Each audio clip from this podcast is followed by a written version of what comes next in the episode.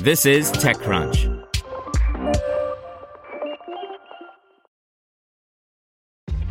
This episode is brought to you by ShipStation. You know, some things take a lot of work, like sending little robots to far off distant planets. And just as that's challenging, so too is running a successful e commerce business, especially when there's so much to do. So I want to introduce you all to ShipStation. Now, I love using ShipStation because of its easy to use dashboard, which makes managing orders and printing labels a breeze and super smooth. Oh, and the customer service is just out of this world.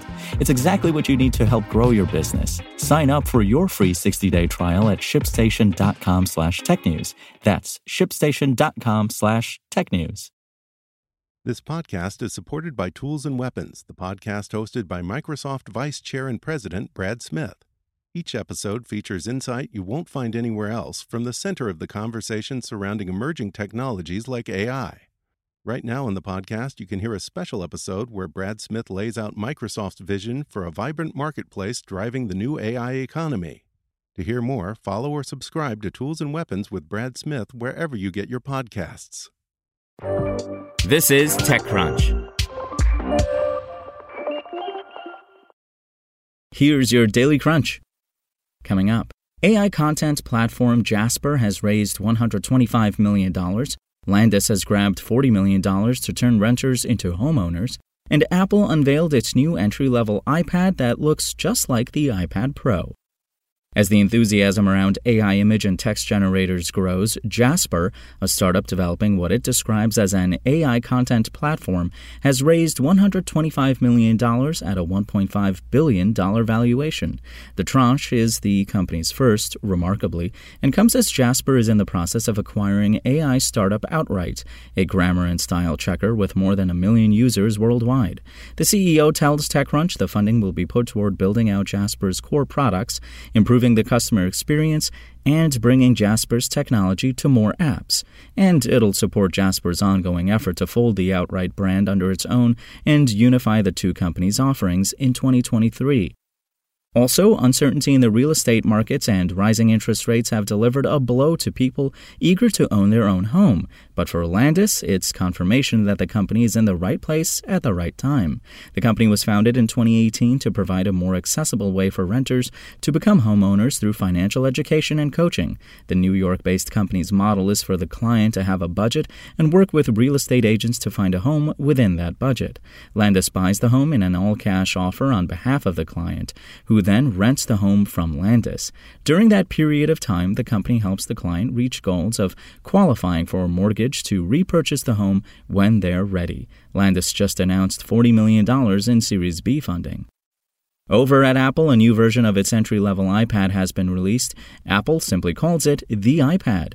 It's a dramatic refresh as Apple is swapping the familiar design with rounded edges and a home button. Instead, the iPad now looks more like the iPad Air and iPad Pro, but there are some compromises. The new iPad starts at $449, which is much more expensive than the previous version that costs $329. But you get a larger 10.9 inch display, better specs, and compatibility with some new accessories.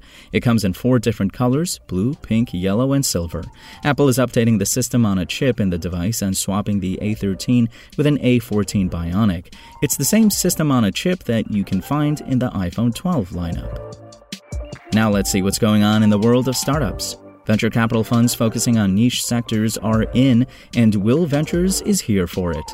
This low flying Boston based venture outfit just tripled the size of its second fund to $150 million thanks to its approach of investing in sports technologies with the help of its community of athlete backers who help promote and grow the portfolio companies. Turo, the peer to peer car sharing platform that's been described as the Airbnb for cars, will expand to Australia before the end of the year, the company said Tuesday. Local car owners in all major cities, including Sydney, Perth, Melbourne, and Brisbane, can join the waitlist on Turo's website if interested. This is Turo's second international expansion this year. And Enable, a startup selling access to a platform that helps business to business companies manage their rebate programs, announced that it raised $94 million in an oversubscribed Series C round, bringing Enable's total capital raise to $156 million. The proceeds will be put toward increasing headcount and expanding to new markets, particularly Europe. CEO Andrew Butt told TechCrunch in an interview. That's all for today. For more from TechCrunch, go to TechCrunch.com.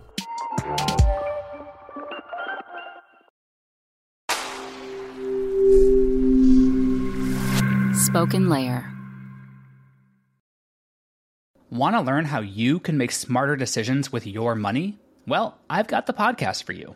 I'm Sean Pyles, and I host NerdWallet's Smart Money Podcast.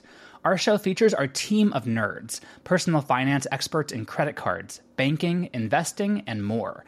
And they'll help you make the most of your money while cutting through the clutter and misinformation in today's world of personal finance. You'll get clarity on strategies to help you build your wealth, invest wisely, shop for financial products, and plan for major life events. Listen to NerdWallet's Smart Money Podcast wherever you get your podcasts.